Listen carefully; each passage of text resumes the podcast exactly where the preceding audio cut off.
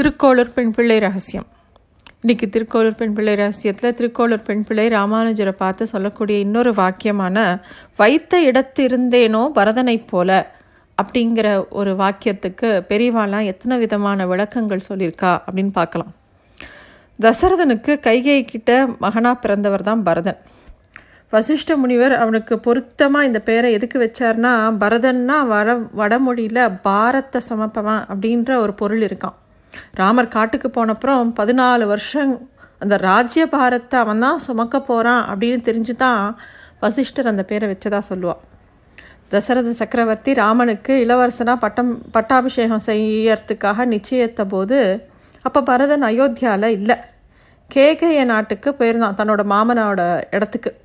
அதனால ராமன் காட்டுக்கு போனது தசரதன் இறந்தது எதுவுமே அவனுக்கு தெரியாது.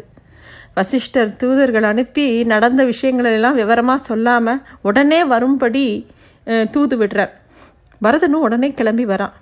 ஆனால் வரும் வழியை முழுக்க கெட்ட சகுனங்களை பார்த்து ரொம்ப மனசு வருத்தத்தோடு வரான். வந்தப்புறம் விஷயம்லாம் தெரியறது. எல்லாத்துக்கும் காரணம் தன்னோட தாயான கைகேயி தான் அப்படின்னு தெரிஞ்சப்புறம் அவளை பலவிதமாக நிந்திக்கிறான் திட்டுறான். அதுக்கப்புறம் நேராக கௌசல்யா கிட்ட போகிறான் அவளும் கௌசல்யாவும் முதல்ல பரதனை சந்தேகிக்கிறான். இப்போ பரதன் சொல்கிறானா எனக்கு இதெல்லாம் ஒன்றுமே தெரியாது. நான் ராமனுக்கு துரோகம் பண்ணியிருந்தா நான் கத் நான் கத்துண்ட வேதங்கள் சாஸ்திரங்கள்லாம் எனக்கு பயன்படாமல் போகட்டும். மகா பாவிகளுக்கு உதவி பண்ணுறவனுக்கு என்ன கதி கிடைக்குமோ அது எனக்கு கிடைக்கட்டும். பசுமாட்டுகளை இம்சிக்கிறவன் வேலையை வாங்கிட்டு கூலி கொடுக்காதவன் குடிமக்களை காப்பாற்றாத அரசன் இவாளுக்கெல்லாம் என்ன பாபம் வருமோ அது எனக்கு வந்து சேரட்டும். சமைச்ச உணவை பெருமாளுக்கு நைவேத்தியம் பண்ணா பண்ணாமல் சாப்பிட்றவனுக்கு என்ன கதி கிடைக்குமோ அதே மாதிரி நன்னா படித்தவா ஞான ஞான உள்ள பெரியோர்களை அவமதிச்சா என்ன பாவம் கிடைக்குமோ அது கிடைக்கட்டும். தன்னோட குருவை மதிக்காமல் நடக்கிறவனுக்கும் நம்பிக்கை துரோகம் பண்ணுறவனுக்கும் என்னெல்லாம் நடக்குமோ அதெல்லாம் எனக்கு கிடைக்கட்டும் அப்படின்னு சொல்லிட்டு இருக்கக்கூடிய ப சகல விதமான பாவங்களை பற்றியும் சொல்லி இதனால என்ன கதி அடைக்குமோ அது எனக்கு கிடைக்கட்டும் அப்படிங்கிற மாதிரி சபதம் எடுத்துக்கிறான். இந்த மாதிரி பல கோரமான சம்ப சபதங்களை பரதன் செஞ்சப்புறம்தான் அது க கௌசல்யாவுக்கு மனசு ரொம்ப நெகிழ்ந்து போச்சு. எப்பேற்பட்ட பிள்ளை இவன் பரதன் அப்படின்னு அப்போ தான் அவளுக்கும் தோணித்து மனுஷன் எப்படி நடக்கக்கூடாதுங்கிறதுக்கு எடுத்துக்காட்டா இந்த பரதனுடைய சபதங்கள். இதெல்லாம் பண்ணினா மகா பாவங்கிறது இந்த இடத்துல தெரியறது. ராமாயணத்தில் இந்த அத்தியாயம் இருக்கு. பரதனோட உண்மையான நிலையை அறிஞ்சிக்கிறா கௌசல்யா. அப்புறமா வசி வசிஷ்டர் வற்புறுத்தின போதும் பட்டாபிஷேகம் பண்ணிக்கல பரதன். பரதன் சொல்கிறான் நான் ராமனுடைய சொத்து ராஜ்யமும் ராமனுடைய சொத்து. ஒரு சொத்து இன்னொரு சொத்தை எப்படி ஆள முடியும்? ராஜ்யம் நான் ஆள முடியுமா? அதனால நான் நாம் எல்லாரும் காட்டுக்கு போகலாம் போய் ராமனை திருப்பி கூட்டின்னு வரலாம் அப்படிங்கிறார். அப்படியே எல்லாரும் காட்டுக்கு கிளம்பி போகிறா வழியில் குகனை சந்திக்கிறா. பரதனோட பெருமையை பார்த்த உடனே உணர்ந்துக்கிறான் குகன்.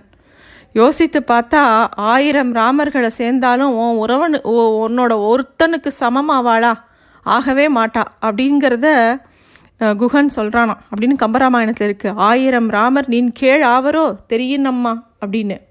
அதே மாதிரி ராமரோட நிலையை கண்டு லக்ஷ்மண் பரிதவிச்சதையும் பரதன்கிட்ட எடுத்து சொல்கிறார் குகன். இங்கே பரதனை அளவிட முடியாத பெருமை உடையவன் அப்படிங்கிறத வால்மீகி குறிப்பிடுறார். இங்கே இன்னும் பெரியவாளாக உபதேசம் பண்ணும்போதோ வியாக்கியானம் சொல்லும்போதோ வால்மீகி லக்ஷ்மணனை மகாத்மானும் பரதனை அப்பிரமேயனும் அப்படின்னு சொல்கிறா அப்படின்னு சொல்லுவாள் அதாவது பரதன் ஒரு சமுத்திரம் மாதிரி இருக்கக்கூடியவன். அவன் பக்கத்தில் லக்ஷ்மோ லக்ஷ்மணன் என்ன ஒரு சின்ன உப்பங்கழி அளவுக்கு தான் அவன் இருக்கான் அப்படிங்கும்போது அதாவது பரதனை வசதியாக சொல்லணும் அப்படிங்கிறதுக்காக லக்ஷ்மணனை தாழ்த்தி சொல்கிறதுக்காக லக்ஷ்மணன் தாழ்ந்தவர் கிடையாது. அது வந்து வடமொழியில் நகினிந்தான் நியாயம் அப்படிங்கிறது ஒன்று சொல்லப்படும். அது மாதிரி பரதனுடைய உயர்ந்த குணங்களை வசத்தி சொல்கிறதுக்காக லக்ஷ்மணனை கொஞ்சம் தாழ்த்தி பேசுறது. இந்த மாதிரி நிறையா வியாக்கியானங்கள் இருக்குது அதே மாதிரி ராமரும் சீதையும் எங்கே தங்கினா எங்கே படுத்துட்டு இருந்தா அந்த இடத்தெல்லாம் காட்டுறார் குகன். அதை பார்த்தவொடனே பரதனுக்கு மனசு கலங்கி போச்சு. எப்பேற்பட்டவன் ராமன் எப்பேற்பட்டவ சீத்தை அவ ரெண்டு பேரும் இந்த மாதிரி தரையிலையா படுத்துண்டா இந்த மாதிரி இடத்துலையா இருந்தா அப்படின்னு சொல்லிட்டு அப்படியே அவன் ரொ- ரொம்ப வருத்தப்படுறான். இன்னிலிருந்து நானும் என் அண்ணா மாதிரி நானும் மரத்தோல் தான் உடுத்திப்பேன். சடமுடி தான் வச்சுப்பேன். நானும் பழங்களையும் கிழங்குகளையும் மட்டும்தான் சாப்பிடுவேன். வெறுன தரையில் தான் படுத்துப்பேன். அந்த இடத்துல தான் சபதம் பண்ணுறான் அதுக்கப்புறமா திருப்பியும் வழியில் போகும்போது பரத்வாஜ முனிவரை சந்திக்கிறான் பரதன். அவருக்கும் பரதன் மேலே சரியான அபிப்பிராயம் இல்லை. என்ன எந்த விஷயமா பரதன் ராமரை பார்க்க போயின்னு இருக்கா அதுவும் இத்தனை பேர் கூட்டத்தோட அப்படின்னு பெரும் சேனையோட போறியே இது ஏன் ராமனுக்கு இன்னும் ஏதாவது தீங்கு விளைவிக்க போறியான்னு கேட்குறாராம் அப்போ ரொம்ப கதறி அழுதுடுறா பரதன். ராமரை திருப்பி கூட்டின்னு வரத்துக்கு தான் போகிறேன் அப்படிங்கிறத அந்த இடத்துலையும் சொல்கிறார் பரதன். அப்புறம் ராமருக்கு போய் சந்திக்கிறார் பரதன். பரதன் ராமனுக்கு தீங்கு விளைக்க வேணும் அப்படிங்கிற தீ எண்ணத்தோட தாம் பெரிய பெரிய படையோட வரார் அப்படிங்கிறத நிறைய பேர் சந்தேகப்பட்டா. அது லக்ஷ்மணனும் ஒருத்தர். அப்போ தான் ராமர் சொல்கிறார் பரதனை சந்தேகப்படாத. பரதன் நம்மளை பார்க்கறதுக்காக தான் வரான் அவன் எனக்கு என் உயிரை விட மேலானவன் அப்படிங்கிறார். பரதனும் வரான் ராமரை பார்த்தவொடனே கண்ணிலேருந்து தார தாரையாக கண்ணீர் வருது. துக்கம் தொண்டை அடைக்கிறது. கீரை கீழே தரையில் விழுந்து பிறல்றான். காலில் விழுந்து சேவிக்கிறான். ராமர் தங் தம்பியை தூக்கி அப்படியே கட்டி அணைச்சிக்கிறார். அந்த மாதிரியே தன்னோட தம்பியும் மரவரி உடுத்திண்டு ச மான் தோல் போத்தின்னு வந்திருக்கிறத பார்க்கும்போது ராமருக்கும் மனசு தாங்கலை. அரசன் தான் அரசால போறான்னு சொல்லிட்டு ஒரு அரசன் செய்ய வேண்டிய கடமைகள் என்னெல்லாம் இருக்கு அதெல்லாம் நீ தவறாம செய்யறியா? அப்படின்னு விரிவா கேட்கிறார் இங்க அரச நீதி பத்தி பரதனை ராமர் அறுபதுக்கும் மேற் மேற்பட்ட கேள்விகளை கேட்குறாராம் வால்மீகி ராமாயணத்துல இந்த கேள்விகள் ஒரு அத்தியாயமா இருக்கு. நல்லாட்சி எப்படி பண்ணணும்? ஒரு அரசன் எப்படி இருக்கணும்? அவனுடைய கடமைகள் என்ன? எல்லாமே அதில் சொல்லப்பட்டிருக்கு. பரதன் மூலமாக தன்னோட தந்தை இறந்ததையும் மித்த விஷயங்கள்லாம் கேள்விப்படுறார் ராமர். அப்புறமா பரதன் வந்து ராமரை சரணாகதி பண்ணுறார் ராஜ்யத்துக்கு திரும்பி வந்து ஆட்சி பொறுப்பை ஏற்றுக்கணும் அப்படின்னு வேண்டிக்கிறார். ராமர் பிடிவாதமாக மறுத்துடுறார். தந்தைக்கு கொடுத்த வாக்கை அதை நிறைவேற்றுறதான் தன்னோட கடமை அப்படிங்கிறத தெளிவாக எடுத்து சொல்கிறார் பரதன் எவ்வளோ கெஞ்சியும் ராமர் ஒத்துக்கலை. கடைசியில் பரதர் கேட்குறார் ராமர்கிட்ட நீங்கள் இந்த பாதுகைகளில் ஏறி நின்று அதை எனக்கு கொடுங்கோ. உங்கள் பாதங்கள் பட்ட இந்த பாதுகைகளை நான் என்னோட எடுத்துன்னு போகிறேன் நான் அயோத்தியாக்குள்ளே போக மாட்டேன். அயோத்தியாவுக்கு வெளியில் நந்தி கிராமங்கிற இடத்துல இப்படியே மரவுரி சடைமுடியோடு இருப்பேன். நீங்கள் திரும்பி வர வரைக்கும் பதினாலு நாள் பதினான்கு ஆண்டுகள் நான் பழங்களையும் கிழங்குகளையும் மட்டுமே சாப்பிடுவேன்.